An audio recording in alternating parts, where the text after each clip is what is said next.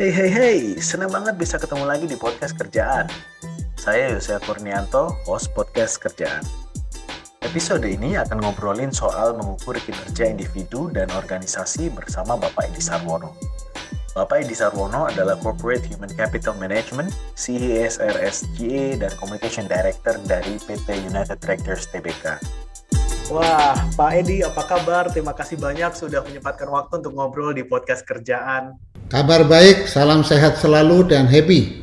Keren sekali. Saya senang sekali bisa bertemu dan ngobrol langsung dengan Pak Edi lagi. Setelah beberapa tahun yang lalu, saya mendapat bimbingan dari Pak Edi untuk sebuah program sertifikasi di bidang sumber daya manusia. Saya sangat bersyukur, Pak. Thank you, sama-sama. Baik, Pak Edi, topik kali ini adalah mengukur kemampuan kerja individu di organisasi. Nah, hmm. kita sangat ingin belajar dari Pak Edi sebagai leader dan juga praktisi di dunia sumber daya manusia.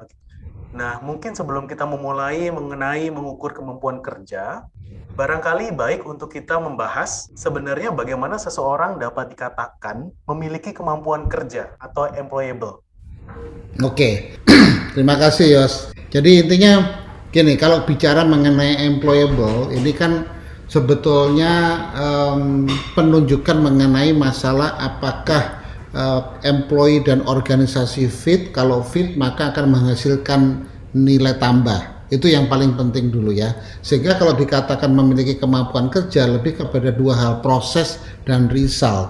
Nah pada waktu masuk pasti orang itu dipotret benar. Sudah nggak ada tanda petik. Mungkin um, kemungkinan salah akan kecil karena uh, potensi sudah dilihat di sana. Basic kompetensinya sudah baik hard skill maupun soft skill begitu masuk maka ada proses uh, apa development dan proses learning dari yang bersangkutan untuk bisa fit dengan um, misi organisasi. Nah, sehingga seseorang di, dapat dikatakan mem memiliki uh, kemampuan kerja apabila di dalam proses dan resultnya memberikan nilai tambah, Yos. Karena gini, bagi saya seorang employee entah itu posisinya leaders ataupun itu uh, associate atau members tetap harus menghasilkan proses and result yang berkualitas.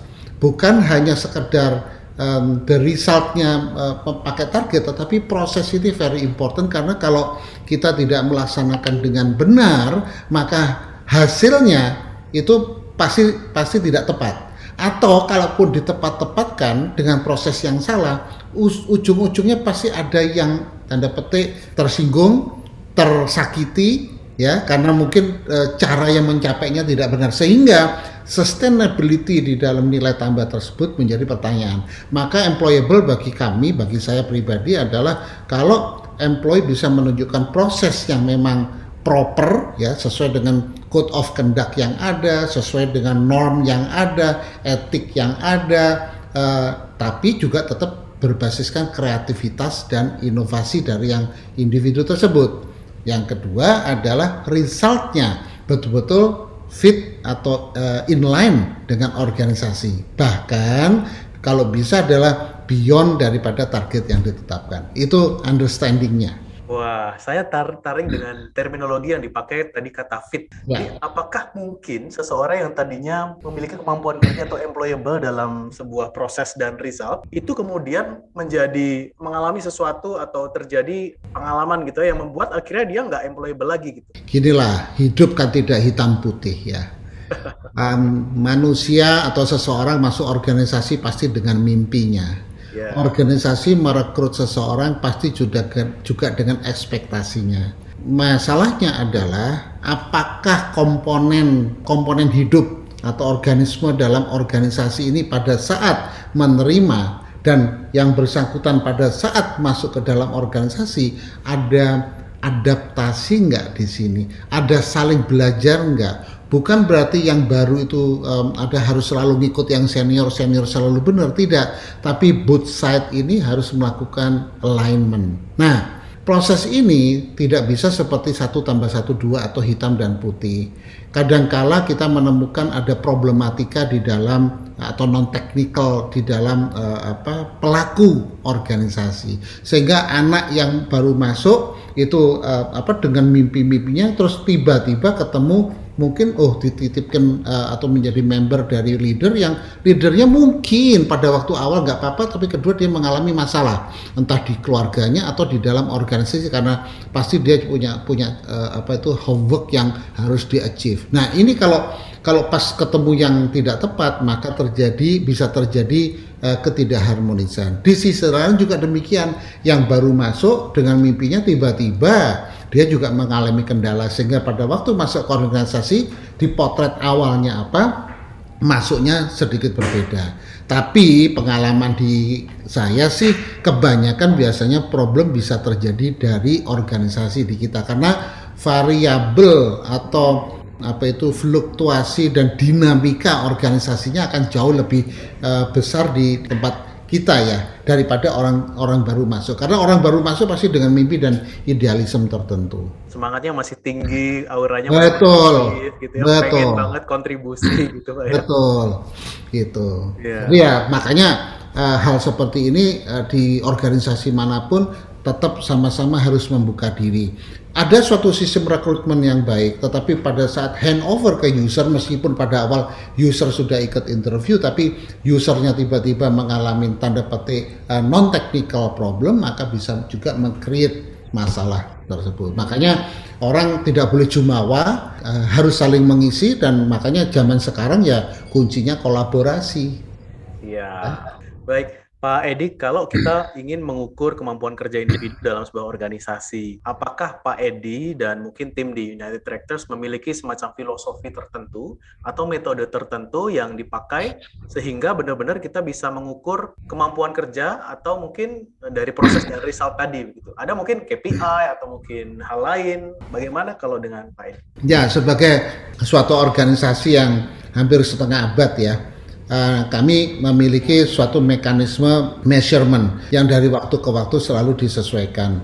Um, di mana measurement ini uh, selalu akan dikomparkan dengan strategic uh, direction yang kita setiap tahun lakukan dan dikasket menjadi suatu program sampai individual. Jadi ada ada policy deployment, ada program uh, strategic deployment yang kita sebut SDSC strategic direction dan strategic implementation di mana itu nanti uh, turun sampai kepada individual based on individual ini nanti harapannya kan resultantenya menjadi uh, kinerja organisasi. Nah, measurement yang paling utama tadi itu adalah selalu melihat kepada standar tadi. Jadi ada tahunan, uh, ada yang jangka pendek itu sudah pasti karena tutup tahun, uh, tahun buku dan lain sebagainya diukur dari situ dan ada yang project strategiknya entah itu innovation uh, yang jangka menengah, entah itu dalam bisnis atau dalam project-project human capital atau project lainnya Nah, sampai dengan jangka panjang yang setiap tahun dievaluasi. Itu satu. Nomor dua, um, yang dilihat dua tadi, proses dan result. Jadi belum tentu kalau resultnya bagus terus tiba-tiba dia itu seseorang, oh sudah oh, result itu performance diurus eh, apa dikoneksikan dengan bonus misalkan, wah bonusnya paling top tidak. Kalau prosesnya tidak tepat, maka tetap aja itu akan merupakan demerit.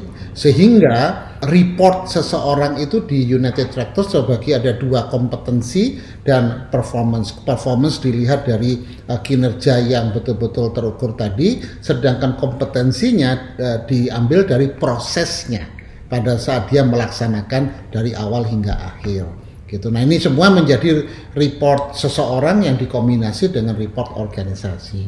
Dan yang terakhir adalah sistemnya kita menggunakan komite. Selain memang ada sistem scoring dan sebagainya, tetapi finalnya selalu dibawa kepada komite untuk mereduksi adanya anak emas dan anak tiri. Ya, wah itu stempel, apa stamping seseorang distempel seperti ini. Kalau komite kan pasti akan di-challenge, benarkah ini kok di tempat saya tidak, kenapa kamu mengatakan ini dan sebagainya. Sehingga uh, community base tadi, komite tadilah yang akan menentukan uh, apa uh, seobjektif mungkin harapannya demikian uh, value uh, dari uh, kinerja seseorang. Cukup jelas dan sangat menarik kalau misalnya hasil dari pengukuran kerja individu itu kan biasa kalau di kurva normal itu ada yang di kanan sekali dan yang di kiri sekali gitu. Nah, bagaimana Pak Edi sebagai leader di dunia SDM mengelola mereka yang ada di kanan dan yang di kiri, apakah mungkin semacam dia di kiri tapi dia berpotensi gitu. Nah, adakah hal-hal semacam itu yang perlu diperhatikan? Gini, satu hal catatan uh, yang perlu saya tegaskan adalah kalau di kami memang distribusi normal seperti itu halnya, tetapi tetap kita inlinekan dengan kinerja bisnis secara total. Karena tidak mungkin orang itu over apa achiever, tapi ternyata loh bisnisnya kita itu uh, jelek. Overachiever itu value creation dan value edit untuk bottom line gimana? Jadi tetap kita uh, distribusi normalnya itu kita inlinekan selalu antara kinerja uh, organisasi dan kinerja orang gitu ya. Jadi ya. pola pikirnya kayak gitu. Nah, pasti di dalam fakta ada yang ekstrim kiri, ekstrim kanan. Pengalaman kami dengan adanya kita pendekatan coaching, counseling, mentoring dan lain sebagainya yang biasanya ekor kiri itu sangat sedikit sekali. Ekor kiri sangat sangat sedikit sekali dan ekor kanan itu tidak lebih dari katakanlah mungkin pengalaman idealnya teori itu mungkin 20% ya. Tapi faktanya rasanya selama ini antara 10-12% itu yang ekor kanan atau kata overachiever gitu ya. Dengan kita melihat sesuai dengan uh, perjalanan dan kinerja bisnis yang ada. Kita inline kan. Jadi rata-rata antara 10-12% maksimum pernah kita itu topnya 15 atau 16% untuk yang uh, kanan. Nah, tentunya ini kan tidak abadi. Yang kiri itu biasanya terjadi sesuatu non teknikal tadi maka kita tetap meminta adanya cross mentoring biasanya karena kita tidak boleh menyalahkan karyawan. Karyawan demikian pasti ada sebabnya kenapa gitu. Kenapa dia demotivasi? Kena apakah problem di organisasi atau problem di orang? Kalau problemnya itu di organisasi kita uh, lihat dan memang secara chemistry sudah tidak bisa lagi di tempat tersebut dan dengan segala seribu cara memang tidak bisa antara tim dia dan sebagainya kita tetap harus berpikiran positif mungkinkah dia dirotasi atau dimutasikan ke tempat lain yang dia mendapatkan tempat yang bisa berkarya gitu. Tetapi kalau memang ini problemnya dari yang bersangkutan maka kita akan melakukan apa intensif eh, ada employee assistance program ada ada high psikolog di sini yang kita luncurkan bisa personal ada juga uh, kalau tidak nyaman dengan coaching counseling dan mentoring. Jadi ada berbagai tools yang bisa digunakan dan secara human capital uh, system itu tanda petik mengkondisikan seseorang yang punya internal problem untuk mencari solusi secara dewasa melalui jalur-jalur tadi. Nah harapannya biasanya dalam tempo mungkin 7 10 bulan ya itu kalau berat itu biasanya akan terselesaikan begitu. Wah, keren sekali. Tadi disebutkan beberapa model uh, pendekatan untuk yang di ekstrem kiri gitu Pak ya.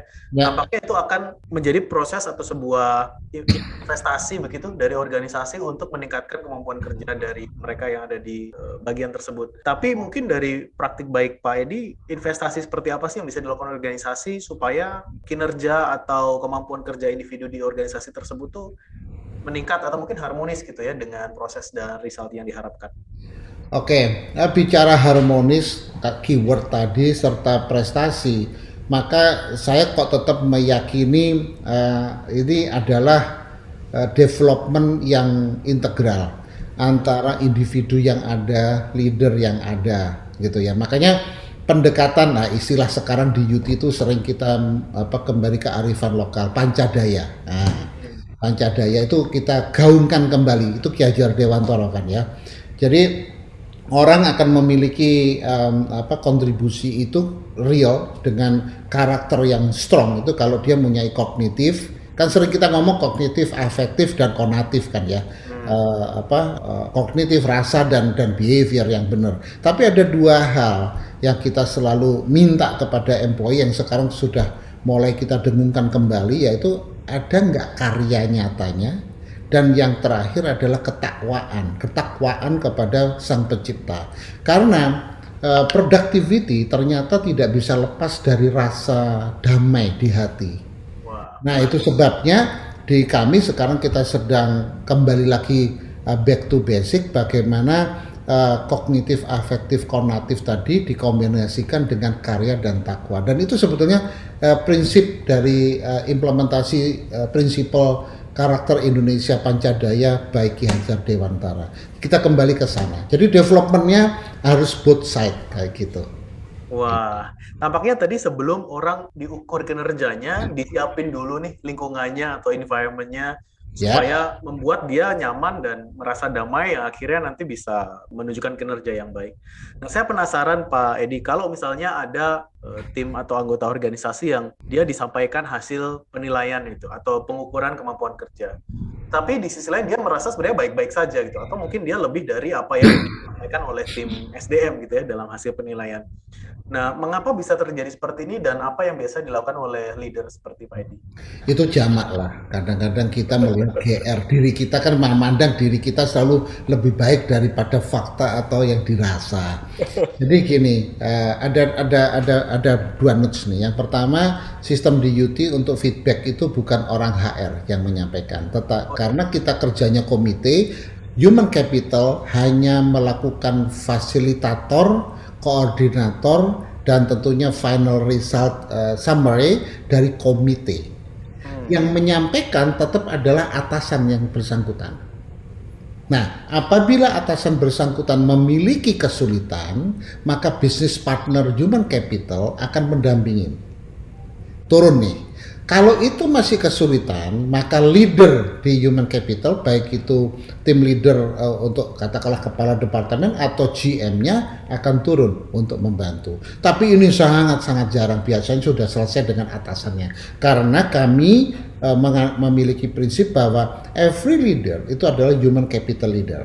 Mm-hmm. Kami di human capital hanya memfasilitasi, membangun atmosfer bahwa human capital itu ada di mana-mana. Jadi um, meskipun kami punya otorisasi dan tanda petik veto untuk beberapa hal, tapi kami tidak ingin menggunakan itu, tapi lebih kepada sistem uh, komunitas tadi, which itu kalau level, kalau staff dilihat level manager komitenya, kalau manager dilihat komitenya level general manager dan dan general manager dibawa ke board of director Bahkan kalau yang sekarang yang level manager dan general manager validasinya dibawa ke uh, board of director karena kita sudah mulai menerapkan kolaborasi cross function dan lain sebagainya.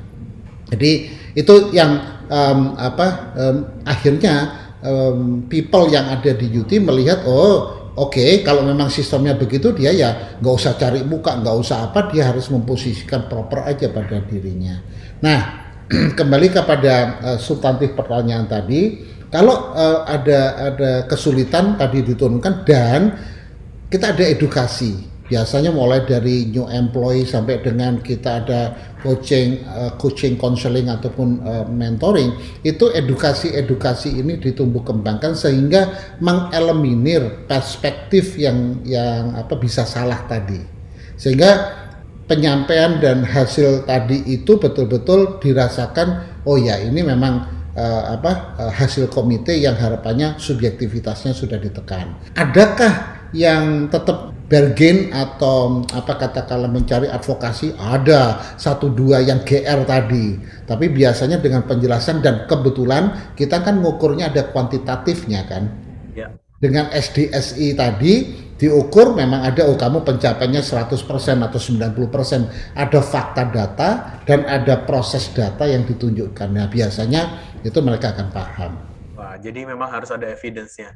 Yes. Nah, saya men saya tertarik dengan uh, bagaimana peran dari line manager atau atasan langsung dalam mengelola kinerja gitu. Apakah kemudian ada program juga dari UT untuk menyiapkan leader-leader agar bisa mengelola kinerja timnya yang mungkin beragam atau mungkin inkonsisten? Ya, tentu. Tadi kan saya katakan generik seperti itu. Nah, khusus untuk yang uh, key position, jadi bukan hanya uh, line manager tapi key position karena kita ada jalur generalis dan spesialis itu kita memiliki program-program uh, kompetensi development ya uh, hard skill dan soft skill termasuk aspek-aspek seperti ini dan mereka juga uh, ada dengan adanya mereka terlibat langsung di dalam uh, mentoring program, coaching, counseling ataupun ada suatu uh, sekarang kan pola di UT itu untuk development 10 20 70 gitu ya. 70 itu banyak project-project dan sebagainya. Maka keterlibatan dan implementasi itu bisa langsung dilihat dan menjadi bagian daripada proses development people kombinasi dengan mentoringnya di project-project sehingga secara sistem line manager atau leader operasional itu sudah langsung hands on di dalam hal-hal seperti ini. Jadi tidak perlu lagi ada waktu khusus dan lain sebagainya. Pak Edi, saya mau sedikit beranjak dari tadi mengukur kemampuan kerja menuju ke proses apresiasi dari kemampuan kerjanya. Memang kalau ya. kita bicara apresiasi kan ada finansial dan non finansial begitu. Ya. Bagaimana Pak Edi sebagai uh, board of director me mendesain atau memastikan bahwa apresiasi ini benar-benar bisa mencerminkan apa ya penghargaan begitu ya kepada pekerja atau karyawan yang sudah menunjukkan kinerja ya, yang ya. baik ataupun mungkin yang belum baik. Prinsip dasar kan sebetulnya manage ekspektasi ya uh, kita memberikan hadiah pada anak kita, anak kita pingin mainan mobil-mobilan dikasih boneka, ya nggak ketemu lah kurang lebih gitu ya. yeah. Maka prinsip seperti ini biasanya adalah bottom up inisiatif, uh, Yose. Jadi bahkan bottom up inisiatif ini tidak hanya uh, di forum general manager, di forum apa itu uh, manager enggak. Kita juga membawa ini ke forum bipartit. Kadang kita mendengarkan dari serikat pekerja. Apa sih usulan kamu kayak gini kita mau menyelenggarakan gini kolaborasi. Misalkan di UT kita juga selenggarakan yang namanya uh, Harmony Award. Bagaimana hubungan industrial yang harmoni antar divisi uh, site-site operasional kita uh, branch uh, cabang-cabang kita kita tandingkan. Maka kita ngomong sama mereka ekspektasinya apa? Awardnya apa nih? Instead of piala ada nggak lagi yang lain? Oh gini pak gini. Jadi kita dengarkan masukan dari mereka. Terus kalau uh, bicara mengenai apa contohnya instruktur ya. Instruktur, instruktur jadi UT punya corporate university gitu misalkan. Apresiasi apresiasi bagi instruktur yang suka rela karena mereka tidak dibayar tidak apa kita berikan bentuk apa? Biasanya karena instruktur itu kan terdiri ada staff ada manager ada GM bahkan ada director di sana. Masukannya mungkin 90% adalah Pak kasih aja saya program development yang unik, yang sesuai dengan mau saya. Ya oke kita kasih, kita apa mereka. Jadi konsepnya tetap bottom up, kita listen uh, kepada publik, kita listen kepada komunitas apa yang diharapkan. Ya tentunya tidak mungkin ya. Aku aku minta mobil ya dikasih mobil ya, enggak begitu. Tapi um, traktor, iya, kasih traktor pak, eskavator satu-satu ya, gitu. Nah, di dalam jogging-joggingnya keluar kayak begitu, tapi umumnya mereka masih apa masuk akal lah gitu. Iya. Ya. Jadi tetap akhirnya paket-paket apresiasi kita baik itu yang sifatnya uh, apa official ataupun yang non official non official tuh kayak misalkan lomba-lomba ini tuh selalu kita dengerin dari apa lapangan. Dan tentunya kita juga menilai apakah itu mendidik apa tidak gitu. Hmm. konsumtif apa tidak produktif apa tidak gitu Keren, keren.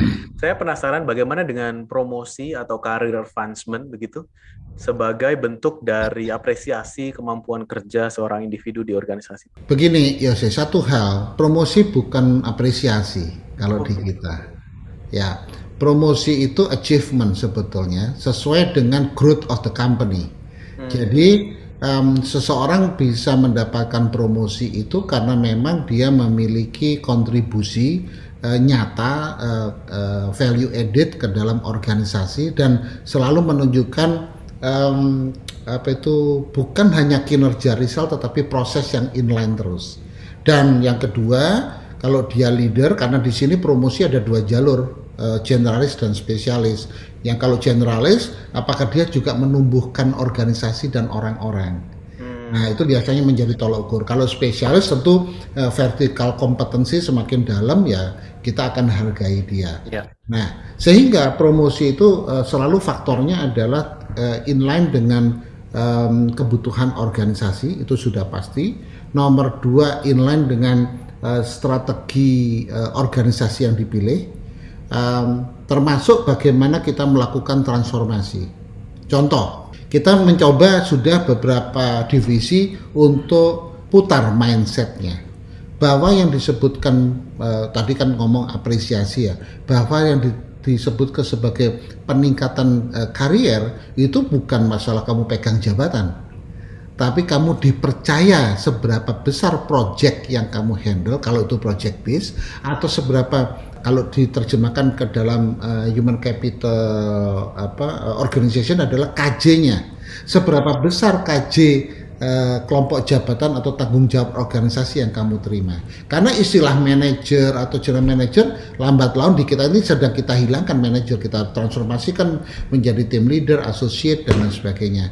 Supaya betul-betul kita menunjukkan lebih flat dan decision untuk customer support kita menjadi lebih cepat begitu sehingga uh, itu itu pola kami untuk manage hal-hal tersebut gitu termasuk keren. tadi ya keren Pak Edi saya sedikit kembali ke yang yes. tadi Pak, Pak Edi sebut sebutkan mengenai bipartit nah terkait ya. dengan mengukur kemampuan kerja kan pasti ada ada target atau mungkin ada standar-standar yang tadi disampaikan gitu.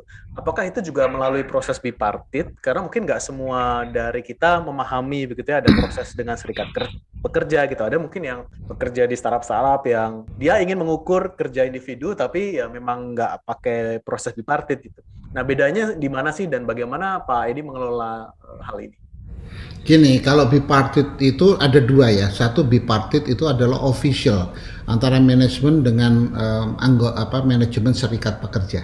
Ya. Terus yang nomor dua di kami itu adalah ada sambung rasa, hmm. manajemen direct komunikasi dengan employee. Entah itu di cabang, site atau di divisi. Nah, objektifnya dulu nih. Objektifnya apa sih?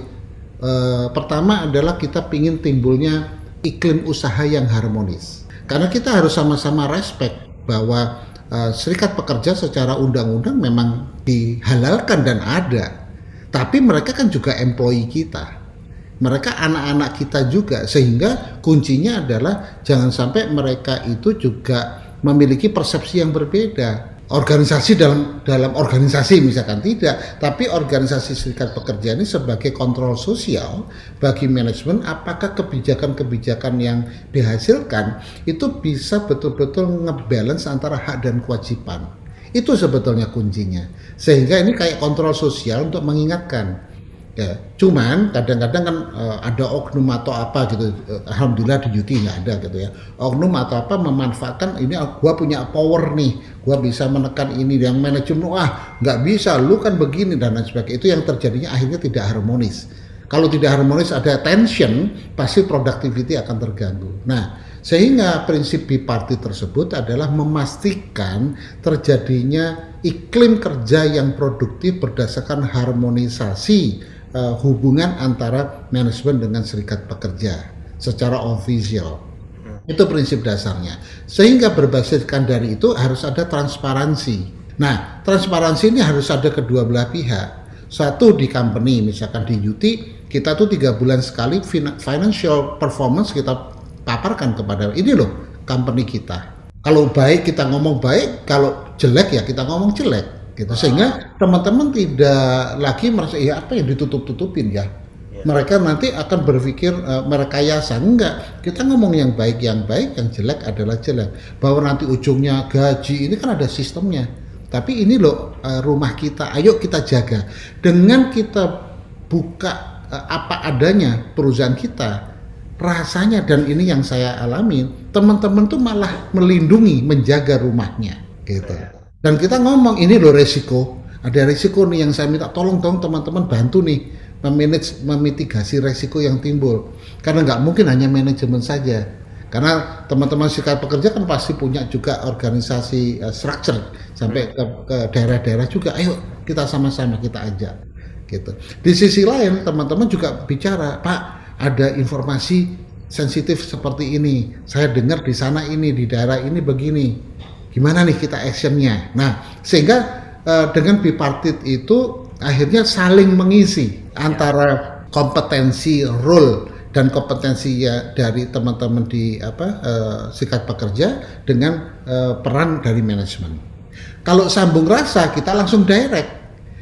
Itu istilah kayak gemba kita dialog dengan karyawan di cabang site dan sebagainya. Udah tatap muka kamu curhat apa? Curcolmu apa daripada ngurumpi sama karyawan? Lu ngomong deh kita ngomong ya gitu. Kalau ada yang kita selesaikan karena gini, kadang-kadang teman-teman yang di head office itu terlibat dengan ke kegiatan uh, baik yang rutin maupun rutin menjadi lupa bahwa ada mungkin SK-SK yang sudah obsolete Contohnya gitu. Meskipun kita ada reviewing tiap bulan, tapi tiba-tiba misalkan, eh transportasi naik di sana naik, perdanya begini kan sekarang zaman desentralisasi kadang-kadang daerah melakukan beda-beda. Nah, kalau respon di head office tidak cepat, maka yang terjadi kan suffer di sana. Dengan adanya sambung rasa, bisa ada direct inputan dari employee kepada manajemen gitu. Nah itu sehingga teman-teman kebayang antara bipartit functionnya dan sebagainya adalah sebetulnya bagaimana mengelola kehidupan hubungan yang harmonis antara manajemen, serikat pekerja, dan karyawan.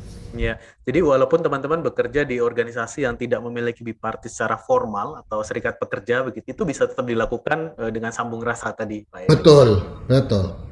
Wah nggak terasa kita sudah ngobrol hampir 30 menit Pak Edi. Terima kasih banyak nih seru banget.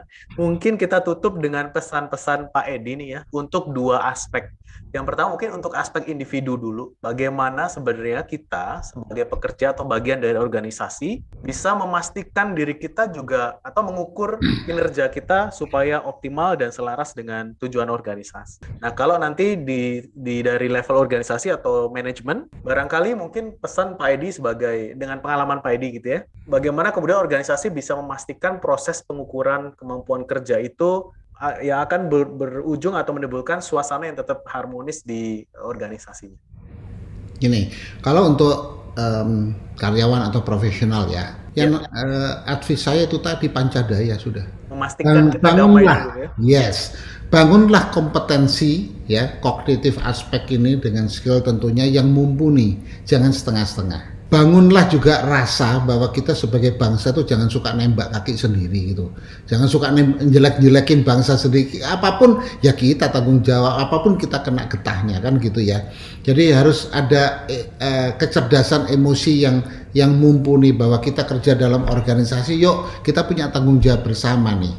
Nah, kalau ada attachment emosional positif, energi positif, maka ya jangan teori doang, kamu lakukan behavior kita harus benar cerminkan. Kalau leader ya walk the talk lah.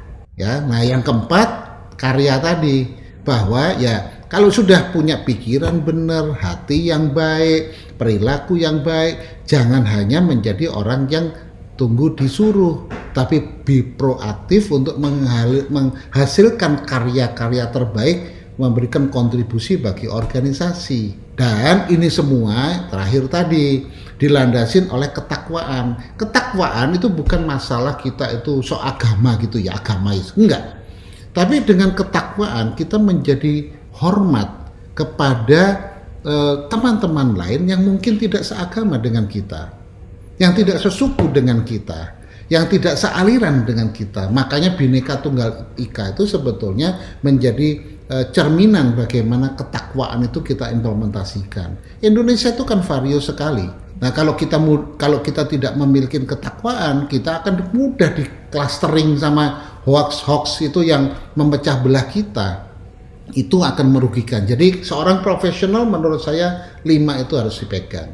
Nah, kalau di perspektif organisasi dan manajemen, kita tugasnya kan memberikan direction ya, memastikan implementation dengan benar dan sebagainya. Tapi ingat, itu kan mulut kita satu, telinga dua. Jangan lupa listening. Karena tanpa sadar biasanya kita kan gaspol nih, ah udah gas aja, tarik ya. gitu kan. Tapi belum tentu kemampuan yang mendukung kita itu sama semua. Ada yang terseret-seret, tertatih-tatih dan sebagainya. Dan mereka butuh rangkulan kita. Maka uh, listening itu penting. Dan seorang leader ya sudah kembali kepada um, Ingar Sosing Tulodo Bangun Karsyo dan Tuturi Handayani, Ki Hajar Dewantoro lagi.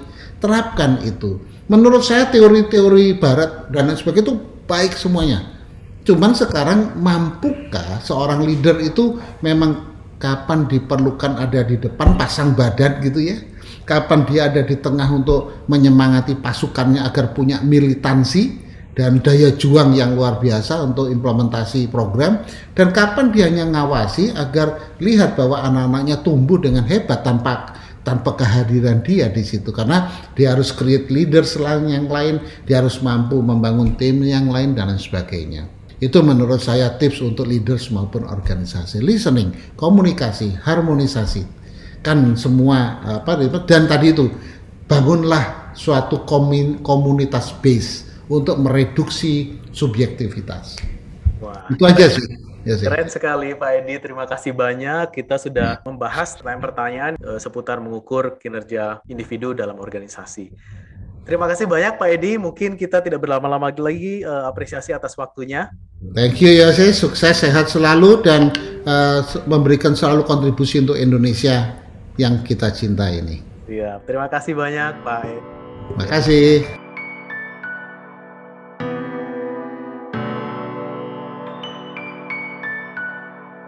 Bapak Edi Sarwono adalah Corporate Human Capital Management, CSRSGA, dan Communication Director dari PT United Tractors Tbk. Terima kasih sudah mendengarkan podcast kerjaan. Sampai jumpa di episode selanjutnya.